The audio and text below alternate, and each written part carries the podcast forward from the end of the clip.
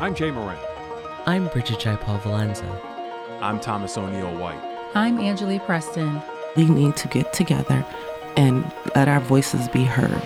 This is What's Next, a dedicated hour to have important conversations about the issues facing the marginalized and underrepresented communities of Western New York and Southern Ontario. We're going to have some real healing. We've got to have space to tell some uncomfortable truth. What's Next continues our mission to discuss race, equity, and the common concerns of Buffalo's East Side and beyond. In the suburban area, everywhere, we must work and teach our children. Welcome back to another episode of What's Next. I'm host Thomas O'Neil White, and joining me today is Kelly Dumas, the executive director of Healing Hub of New York Incorporated, and also the founder of Dumas Rise LLC, and Amanda Paul from Say Yes Buffalo. Thank you both for being with us today. Thank you for having yes, us. Thank you for having us. Healing Hub and Say Yes Buffalo has partnered for the Building Clinicians of Color campaign. Uh, Kelly, can you tell us a little bit about this collaboration?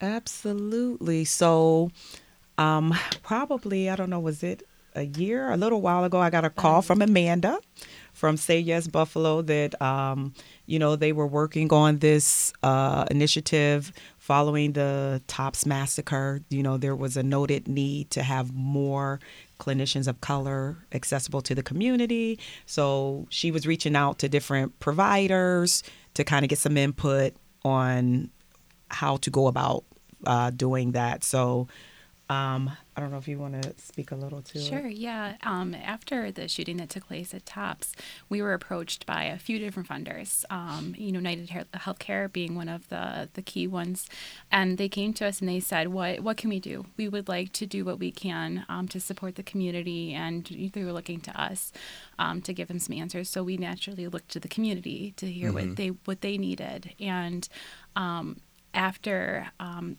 everything had taken place and there was a lot of community response, um, mental health services was was widely sought. And the feedback we received was that there were not enough clinicians of color being able to provide services at that point in time and just in general.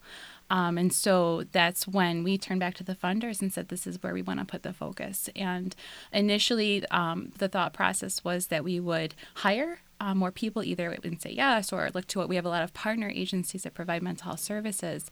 Um, and so we had several planning sessions like Kelly was talking about. Kelly got looped into mm-hmm. that. We, we uh, brought Kelly in, and, and thankfully for Kelly, um, she had us take a couple steps back and said, there are a lot of people of color who are providing mental health services, but not necessarily to members in the Buffalo community because there's a lot of barriers um, mm-hmm. that they're up against. And so, what can we do differently? And from that point on, it just made natural sense to work with Kelly and the Healing Hub to, to lead the lead the work. And so, Kelly, what what type of barriers are we talking about here? Oh yes, yeah. so I mean, we no one knows how many clinicians of color we even have. So right. the visibility of us is a big barrier. We have a number of private practice, uh, black owned run um, people of color who are you know have a full practice of mental health services we have a number of um, black and brown clinicians that are working within clinics, um, behavioral health clinics, but the awareness. So part of it, so one piece was increasing a.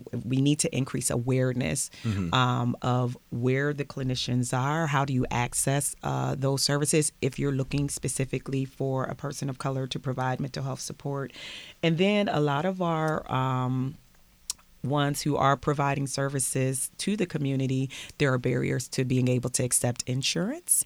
Um, that is a quite a feat to mm. uh, to tackle, and so that that becomes a barrier for many, um, and and many of them don't have the resources available uh, to address that. So those are just a couple of the major ones, and then if we get into at the end of the day we just we need more so we need more coming into the field and so to address that we have to get back go back to where whether it's middle school, high school, and start talking to our young people about a career in mental health field and getting people interested. So as they, you know, take their path to professional careers, that's that's kind of in their mind.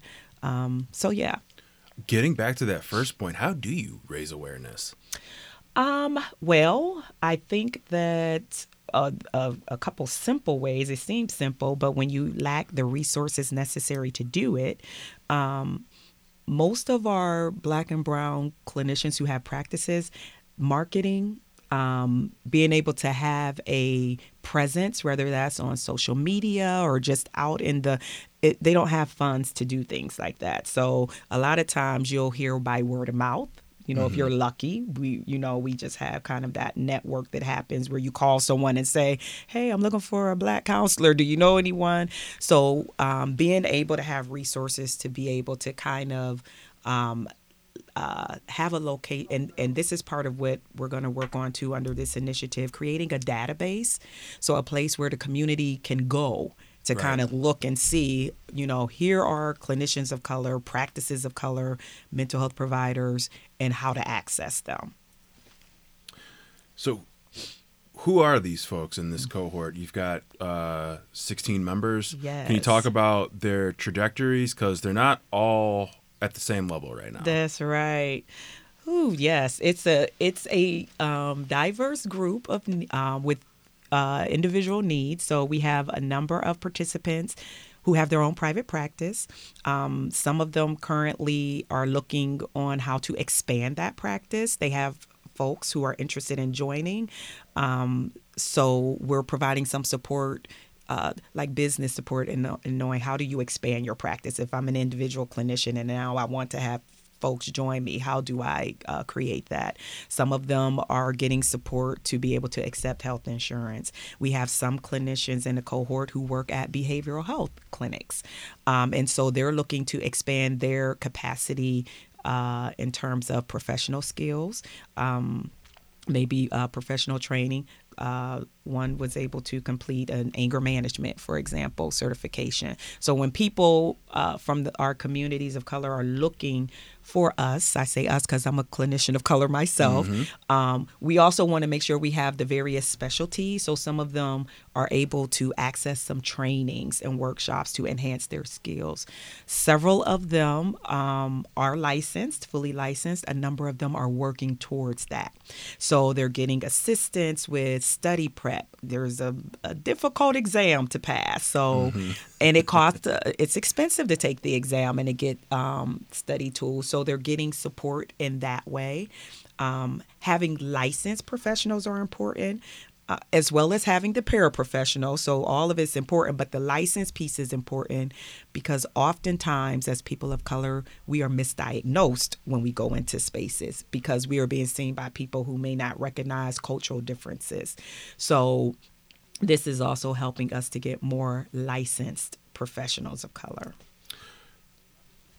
Amanda mentioned earlier that um, this clinicians of color was born and bred out of um, identifying needs post 514.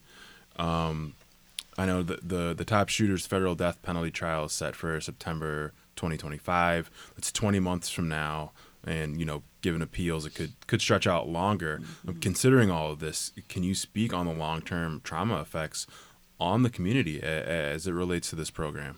Oh, absolutely. You know, um, the trauma that the community has experienced and um, will continue to experience impact from it didn't start at 514 right um, so you Maybe know 514 exacerbated exactly and so um, you know it exas separated it, it brought it to the forefront. So just like it didn't start then, it's not just going to go away. Right. So we have an opportunity to address it, to take a look at it and say, okay, this is this is an issue that has existed and plagued our community. How do we make improvement on it? The tr- the traumatic impacts of this shooting will be far reaching. So being able to have supports and services available in our communities so that people when they're feeling like they need to talk to somebody, they need some kind of support.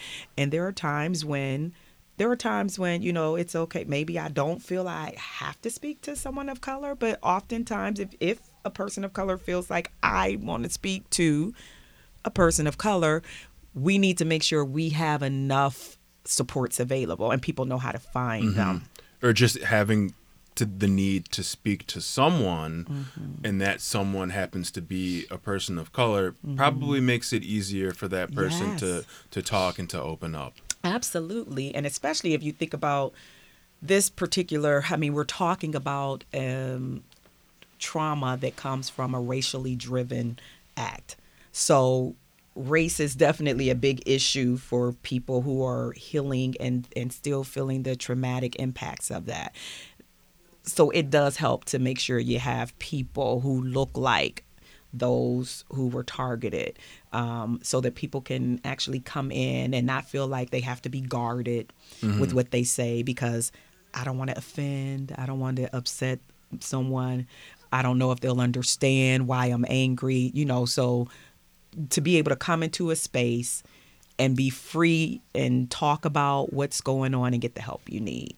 is that the overall goal for the program then? Yes, I mean the ov- yes, the overall goal is to really, really, at the end of the day, uh, have many spaces, many spaces where our communities can see where they can go, where there are spaces designed for people of color, where they know this is a this is a safe. I was pausing a little with doing that because uh, saying safe space, but basically a safe space or a space that recognizes as a person of color, I may come with some unique and different um, needs. So having lots of those spaces available and people being able to access them.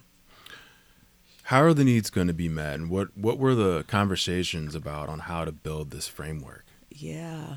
So you know, when a when you look at the needs, um, there's there can be some unique differences. I think when we're really looking to provide culturally centered uh, supports. Um, so we want to make sure that besides uh, being a person of color um, that's able that's providing the support, uh, oftentimes we tend to be more communal. So having spaces that allows for that to happen, oftentimes in our mental health system, and it's just the way it's designed, it's very structured and restrictive where you know, um, it's uh, prescriptive. So you might have 45 minutes, and in these 45 minutes, you have to get about 10 things done. So it doesn't really allow for the time that someone who, one, is coming in with some hesitation because of stigma and all the, you know, so creating those spaces that allows time for people to just come in and not feel rushed or um, um, pushed into uh, fitting into an existing structure of how they'll get the support. Um, I'm sorry, I forgot what you asked. oh building the framework. No worries no worries. Yes. So yeah, so building and building the framework, I think it's it has been and it will continue to be very important to hear the voice of the people in terms of what it is that they need.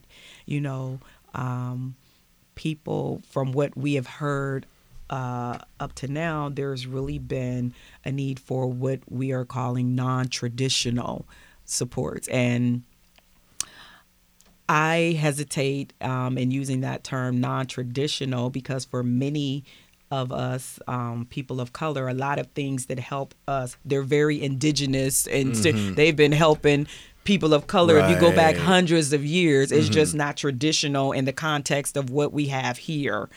Um, in the U.S. and what has been coined as traditional. So being able to come together in a communal way and um, provide support to each other, uh, that could happen through, again, non-traditional ways. Uh, music, cooking, you know, you don't have to, it's not always about coming and sitting in a chair yes right and going through so help come you know help can look different and so um, the framework i think has to allow space for those who are seeking the support and services to be able to help frame it we can't just come in and say, okay, this is what we have and this is what you need. Mm-hmm. We have to take that time to make sure we're also hearing um, and pivoting when Right. necessary. So so you could create a cooking class, Yes. essentially, or like yes. uh, um, some sort of musical program. Absolutely. That's very therapeutic for many people. And oftentimes, when you incorporate activities like that, it takes people off the mindset of I'm I'm getting mental health. So you can incorporate those pieces into it, but while we are doing other things. So um, there are, and we have a number of black and brown mental health professionals who do that, you know, but then it's about um, making sure they have the resources available to continue doing that and that the community knows how to access them. We we mentioned um, Say Yes's role, but there's obviously um, a lot of other partners um, involved in this endeavor. Um, can both of you speak to that? Yeah. So um, yeah, say yes, uh, and I think that that's one of the reasons the funders did look to say yes. We have a collective impact partnership where we really, if if something exists, we don't want to recreate it. We want to uplift, right? And so. Um, once we really started getting into the weeds of, of the structure and how this is going to look, um, that's when we were also looking at who are we partnering with or who do we need to partner with to make this work happen. And so I know Villa Maria, we approached, um, joined to, the, they're really um, offering up their space to us. And, and they, we also talked about long term goals and how they, uh, as um, a higher ed institution, can also support this. You know, we mentioned ta- working with students, working, you know, and, and exposing them to different career paths. So um, Villa Maria. Um, you know, now we also are pulling in a lot of different um, pr- uh, partners when it comes to the training and and um, different Yes. areas of credentialing. So there's a lot of moving pieces and and putting all that together. So I don't know. Yeah, we have uh, another partner is the Rafiki Consortium that's um, outside of.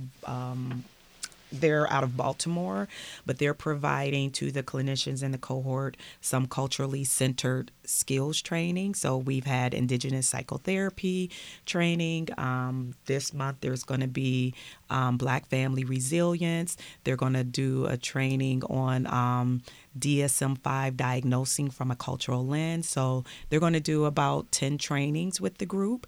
Um, uh, recovering from racialized trauma is one. So the nice things about these trainings is they are while we're going through these trainings and learning skills, they're also healing for ourselves because as people of color, we're Right. not immune from um, needing mental health support, experiencing um, the trauma that others, you know, are experiencing. So there's also we have to make sure that we are providing uh, folks who are serving, um, providing them with the supports needed so that they can continue to serve. They can take care of their own mental health needs so that they can continue to thrive and serve at their full capacity. And have you run into that issue, Kelly, Oh. yourself?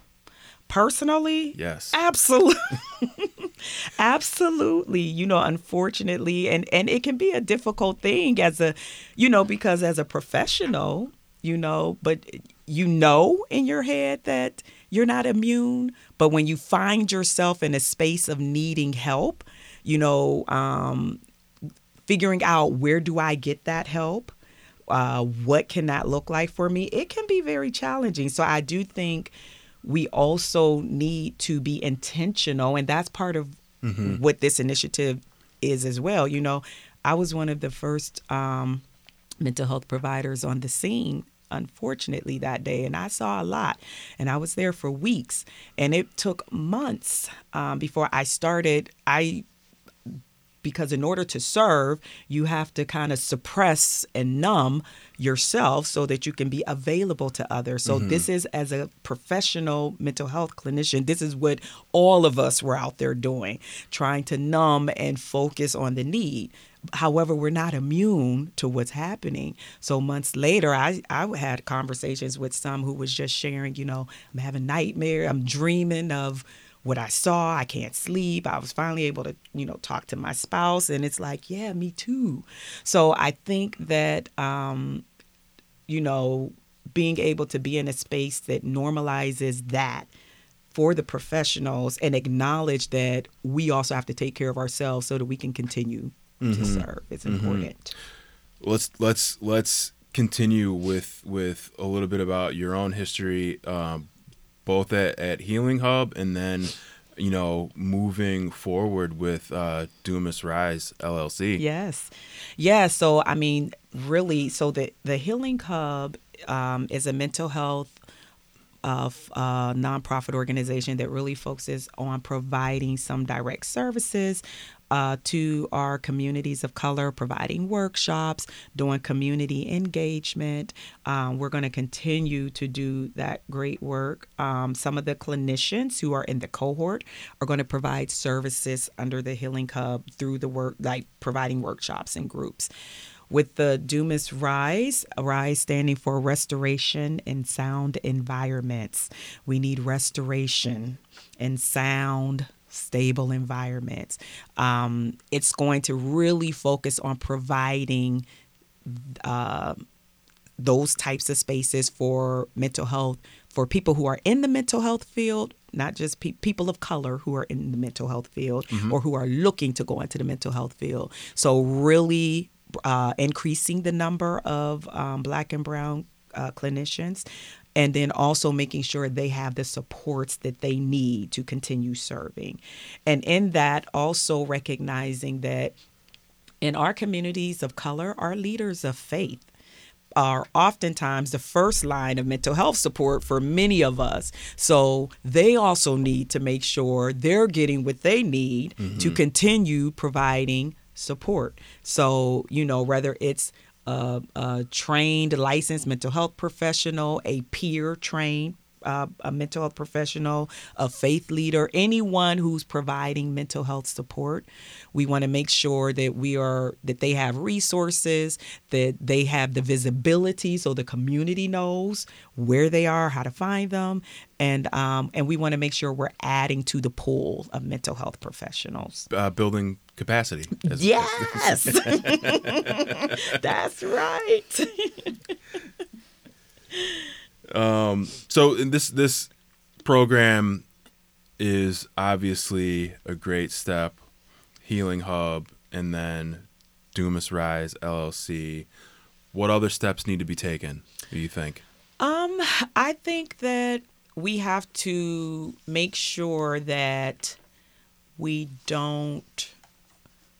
The the the name of this show is What's Next. yes ma'am but we're gonna ask you what's next in a little No, bit no. so don't go there I. I was gonna say, as a we want to make sure we don't. I think as a society, um, we have a tendency to want to rush to okay, what's next?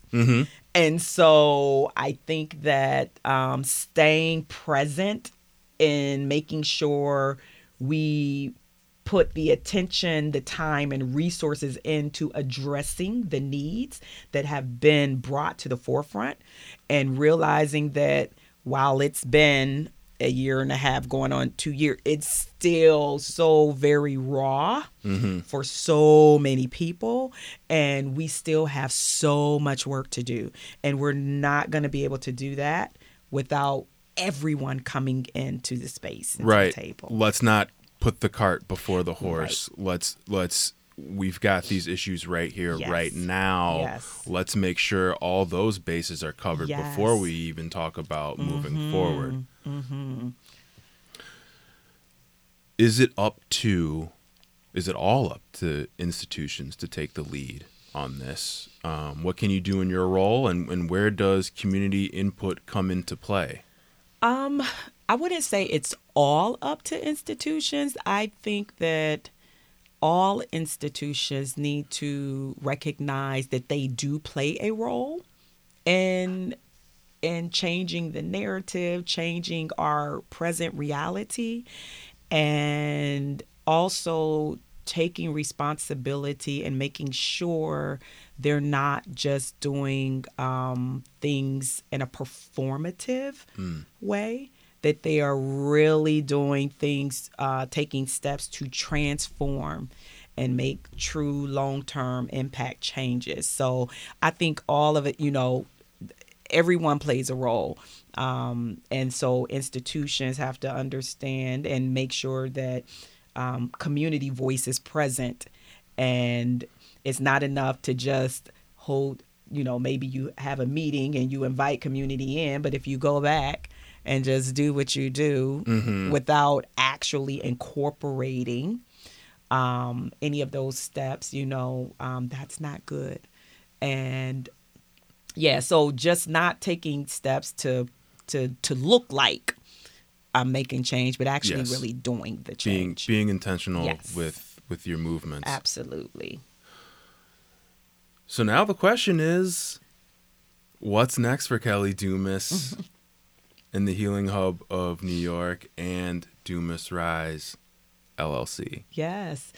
So, what's next is a continuation of, you know, we need, at the end of the day, we need more clinicians. Of, we're, we'll never, I don't know that we'll ever have enough. If you look, I don't have the statistics in front of me, but we have overall, when you look at uh, mental health clinicians, the number of black and brown clinicians are very low compared to the need of people who need services. So we'll never have enough to serve everyone, but we need more. So what's next is we have to continue looking at how do we increase the number of um, mental health professionals um, that are out here able to serve? And how do we increase the community's awareness and ability to access those individuals?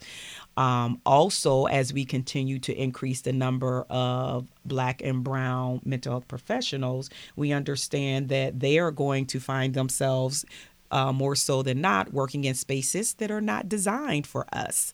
And so we have to make sure we are also equipping them and providing them with the supports that they need to be successful in in wherever they find themselves so that they can really fully serve and not burn out.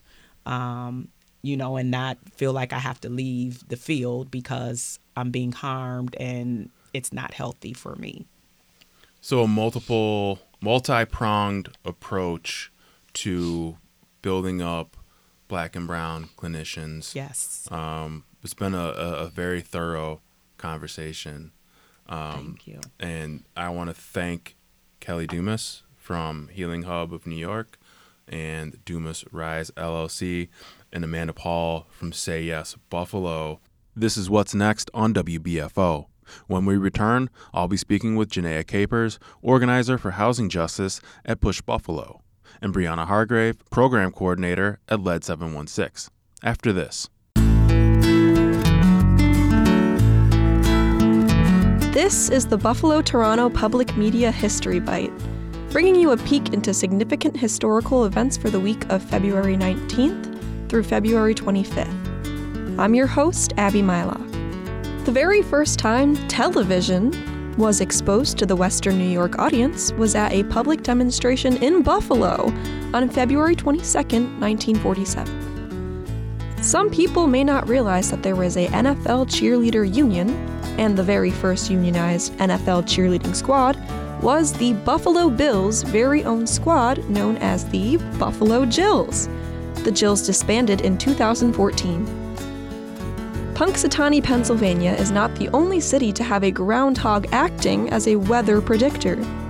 Buffalo has its very own rodent mascot, Bert. Buffalo Bert the groundhog predicted six more weeks of winter back on January 27th. Bert and the Buffalo Groundhog Day Society officially started their alternative party focused weather predictions on February 24, 2016. You've been listening to the Buffalo Toronto Public Media History Bite. Discover more stories about Western New York's past on the Buffalo History Museum's website. Learn more at buffalohistory.org. For Buffalo Toronto Public Media, I'm Abby Myla. Did you know that WNED PBS is always working on great new local shows for you to watch? Documentaries like Kleinhans Gift to Buffalo, which tells the story of Buffalo's music hall. The hall is very intimate. And that intimacy makes everyone who comes in here feel a part of our family. Fun and educational series like Compact Science. Believe it or not, peppers are technically fruits. And Shakespeare's greatest hits featuring some of his best known soliloquies and monologues. We are such stuff as dreams are made of. You can watch them all on our website at wned.org slash local shows. While you're there, check out the show pages and mini websites for additional content such as bonus features, photo galleries, and lesson plans. Find it all at wned.org slash local shows. You're listening to What's Next, our place to discuss the important issues of our communities of Western New York and Southern Ontario. We want to hear from you. Click on the Talk to Us option in the WBFO app, and we will work to get your questions or comments on the air. Do you have a story or concern that we should be addressing? Email us using what's next at WBFO.org. Together, we'll have the conversations that are needed. This is WBFO, your NPR station. You're listening to What's Next. I'm host Thomas O'Neil White, and joining me today to talk lead poisoning and the proactive rental inspections law in the city of Buffalo are Janayia Capers, a housing justice organizer at Push Buffalo, and Breana Hargrave, the program coordinator for Lead 716. Uh, thank you both for being with us today.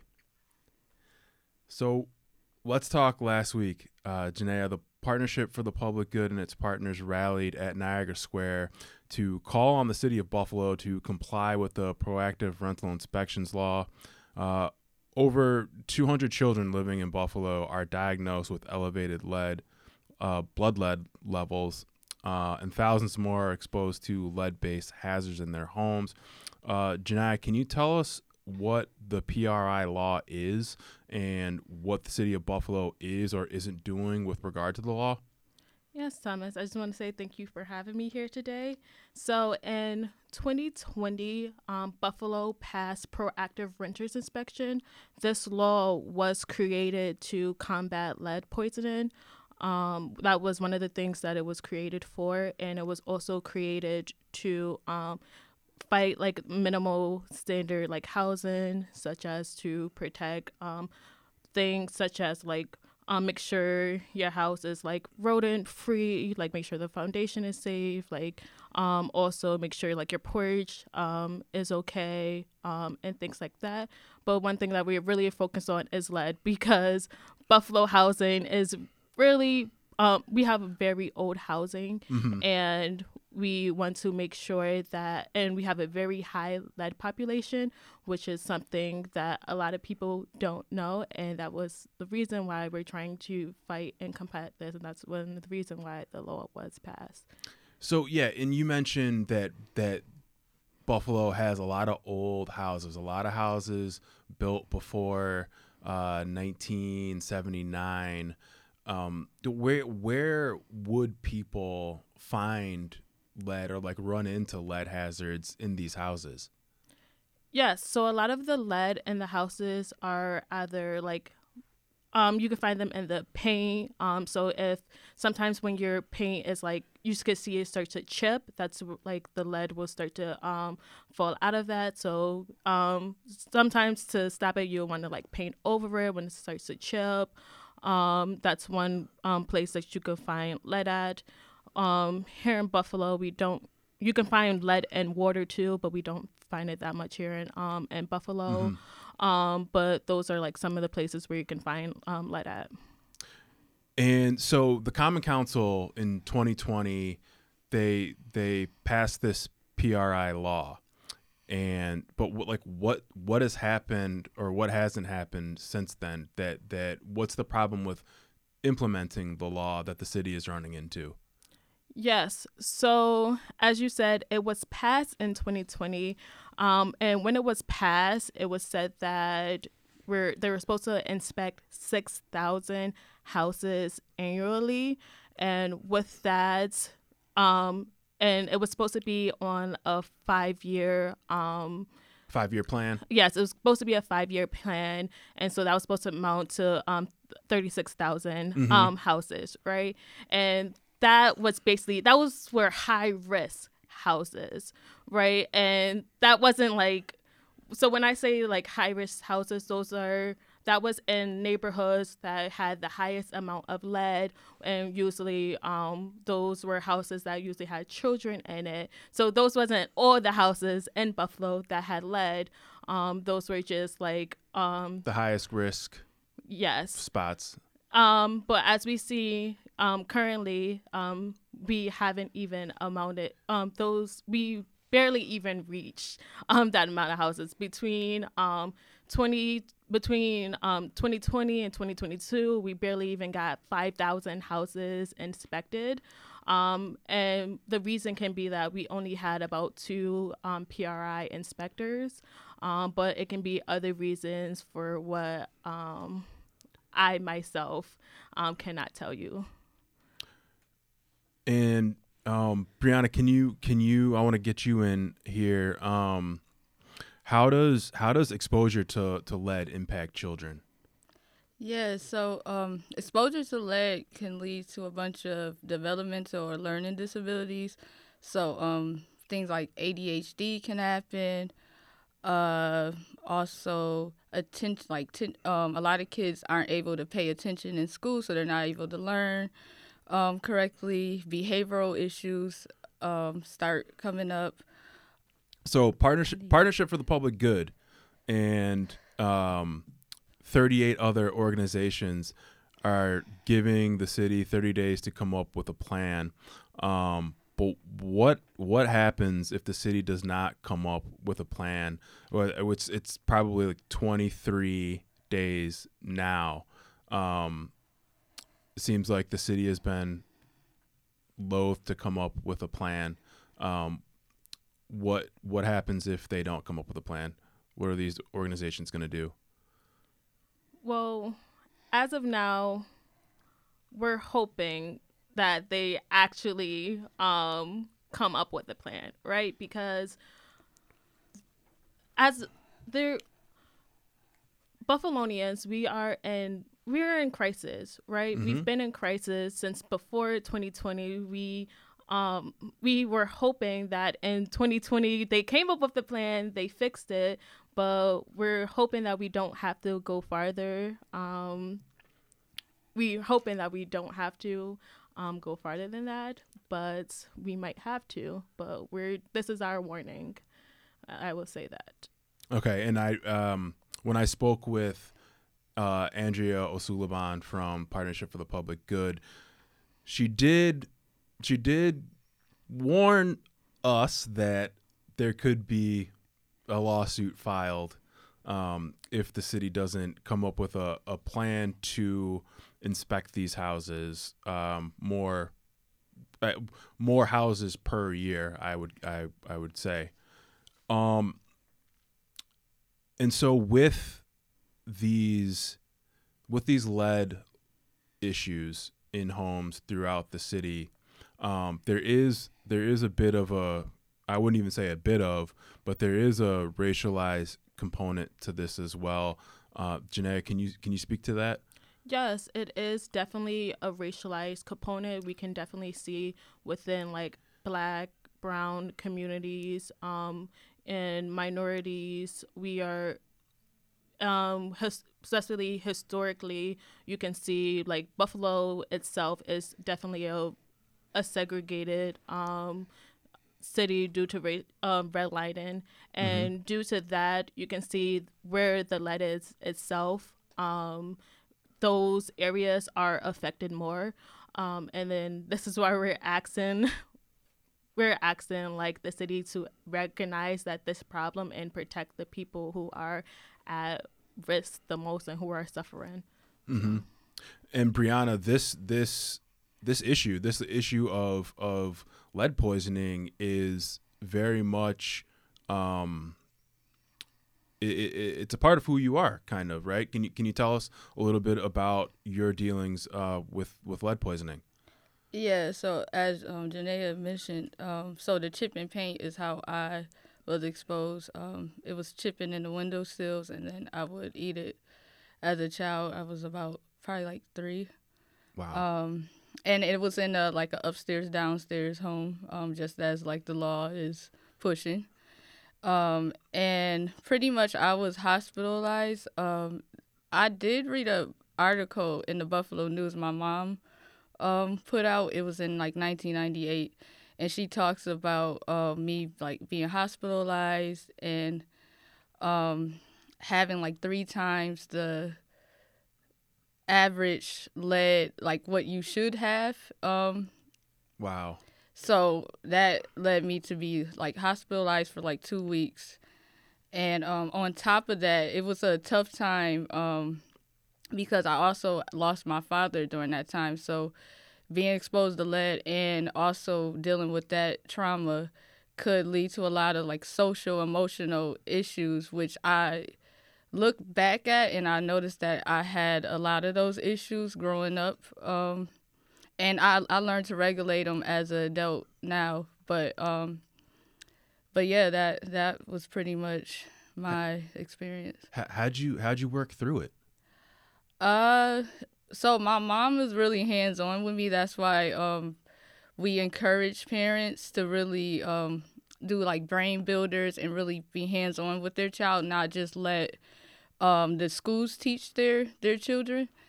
But um, also too, I I have been in like counseling um, and like leadership development programs, but I understand that a lot of people don't have that opportunity the opportunities I have had to overcome that. And so that that kind of brings us to uh, Lead 716. Can you talk a little bit about that organization? Yeah, so Lead 716 is part of um, Beyond Support Network. So Beyond Support um, works to empower, support, and um, educate individuals with developmental or learning disabilities. So part of that we have like daycares preschools. We also have um, day habs and we also employment services for um, individuals with disabilities. But under that is also Lead 716 which focus on preschoolers um, ages two to five and building social emotional skills with them. So we send out a tutor once a week to those um, children. It could be at a home a daycare at a head start um, or even at a school, and they'll just do a it's like hour session with that child, just mm-hmm. building like a social emotional learning, how learn teaching the child how to regulate their emotions, how to use their words um, to describe their emotions, so they know how to handle. Because usually now most kids start they start saying oh well, they have behavioral issues but it's really that they just don't know how to they don't understand their emotions and they don't know how to regulate it. And a lot of times they just need that extra attention and someone to help them understand that. And you had mentioned um, off air that that there are some challenges families face in the program. Yeah so um, that could be like lower iq scores um, speech and hearing um, disabilities, uh, also ADHD, the social emotional issues. Um, but also too, like these families also face some families I talk to may not have food, so it, it's hard for a, a family to focus on lead poisoning when it's other things going on around them like they have to worry about you know feeding their child every day or even trying to get to work or so like i said it's just really hard to focus on that when there's so many there's so many things, things that... wrapped around uh, you know a family with you know low income mm-hmm. so talk to me about the, the website what um, what can be what types of information can be found on your website? Yeah, so um, on lead716.org, you can find how to enroll your child. Um, there's also information about what our program offers, what you your child would need to be enrolled into the program. Um, information about what to do if um, your child is exposed to lead, like numbers, um, where to call in the county um, to get your house ins- um, inspected.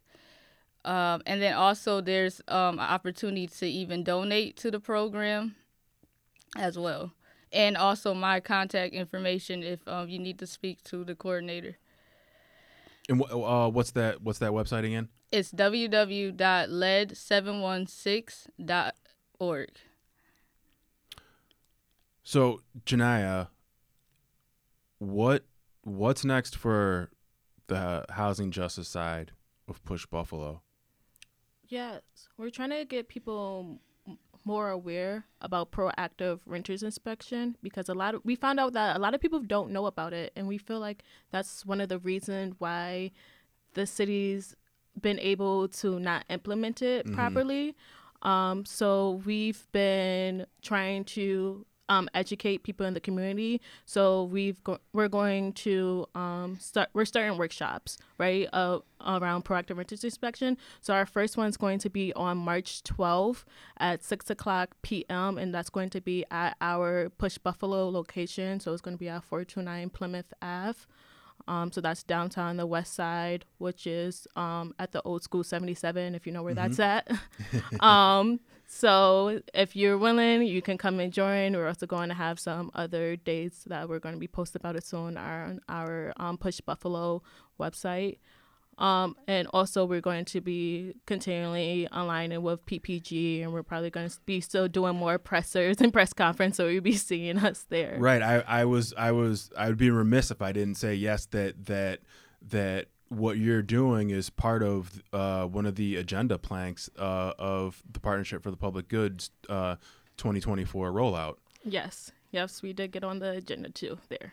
Wh- What is what's it like having that you know um, having that partnership with the partnership um, have you know with them having your back on on on on this issue.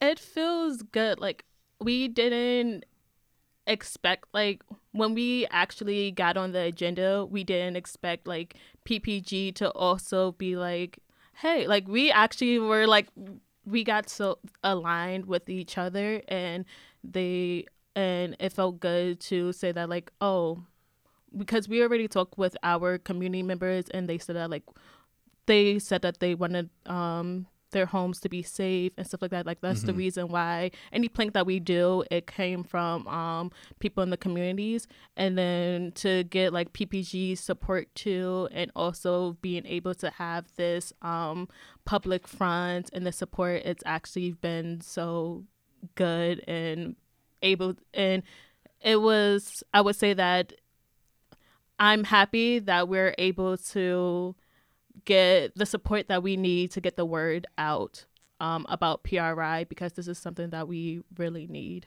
Did and you, it's important. Yeah, and you had to to pitch this to the partnership. How did that work? Um, yes, we um yes, I had to do a pitch um to um PPG. Uh, so and then it had to be voted on um PRI like they have like a rollout session and people like um from different orgs like vote on it and like they, they have a whole process. Mhm. um and we were lucky enough to vote um get voted on and be part of their agenda so.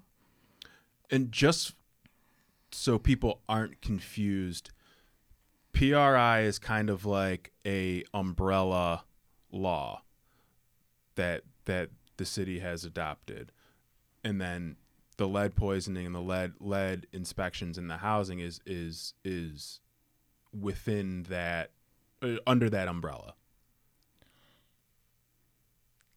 Yes, I would say um it covers multiple things. So Yes. yes, le- it cover one thing it covers is lead, um, and it also says within the law and what's to make um housing like safe, hal- hal- habitable, and it also covers like so Infrastructure uh, within the house and stuff like that. yes. So I would say like yes is is an umbrella term for multiple things. Yes.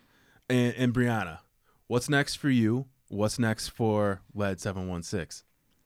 Uh, well, at eleven seven one six, I would say what's next is just to just continue to help more preschoolers that have been exposed. Of course, we want to stop lead poisoning in Buffalo, New York, but those who have been exposed, we just hope to enroll more kids and help them so that they can live healthy, active adult lives in the future. Um, and then also to expand with um, even tutors to help the, the kiddos out um, that are enrolled into the program. Do you do you speak with the kids? Do you do you say, "Hey, I was I was once in this position, and now and now here I am, as a as a as a success. Yeah, I have um I have met some of the kids. More so, I speak with the parents. Uh huh. Um, so I'm able to tell them about my story and um just provide a sense of hope that you know even your child you know may have been exposed, but they still can have a healthy, active, a successful life um in the future. If you know they take those um, measures as such as Lead 716 and getting that proactive help.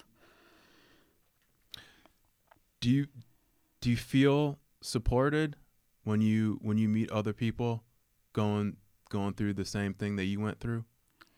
Yeah, I, I do. I'm I honestly am pretty shocked that it's still going on as as I go as into the, this and as the web, your website says, it's completely preventable.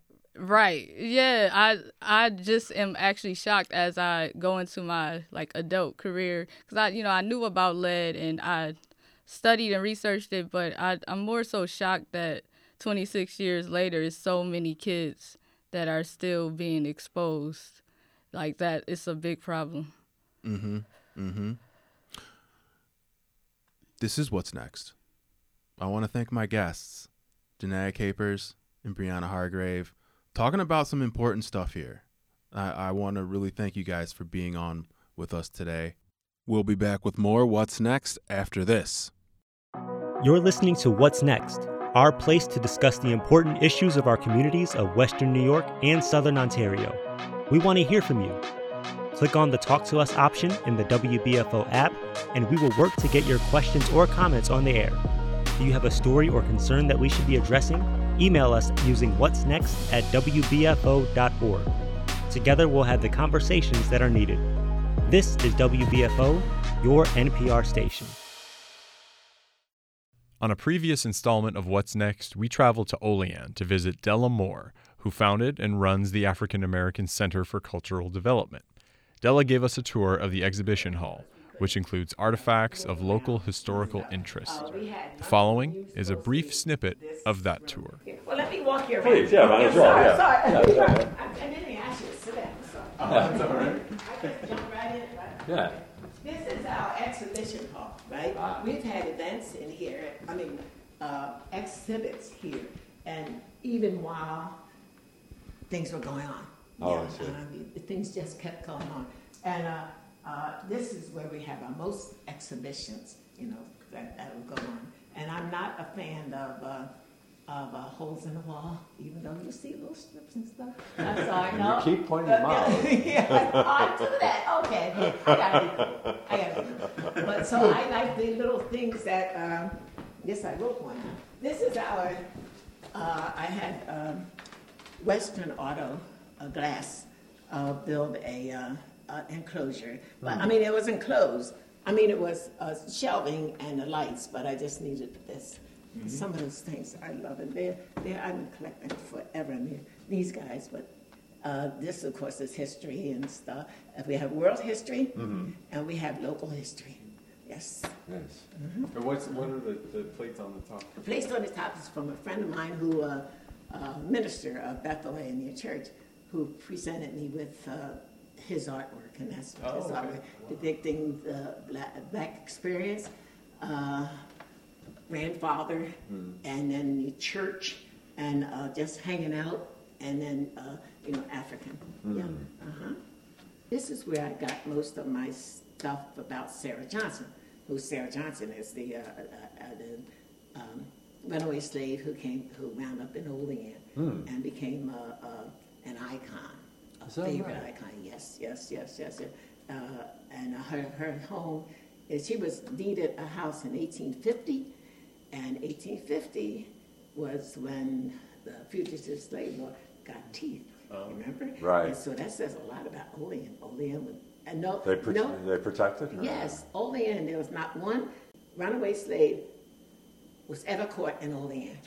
Not at all. Not at all. No. And uh, so. Uh, Because those um, people were pretty aggressive. Oh yeah. Oh, oh yes. Well, they they they were what nobody will let. there are lots of stories about that, uh, like a tar and feather thing. I won't talk about that. Anyway, so um, yeah, so this is this was a great area for safety, and some a lot of the people who live here now are from the Oh, people wow. who came. Yes, that's what that article is about. Okay. Okay. I think that's not uh, uh, St. Pumpkins was about I think ten maybe uh, books. I think ten. You can hear more of this tour as well as an in depth interview with Della at WBFO.org. This has been What's Next on WBFO and WBFO HD1 Buffalo, WOLN Olean, and WUBJ Jamestown, your NPR station.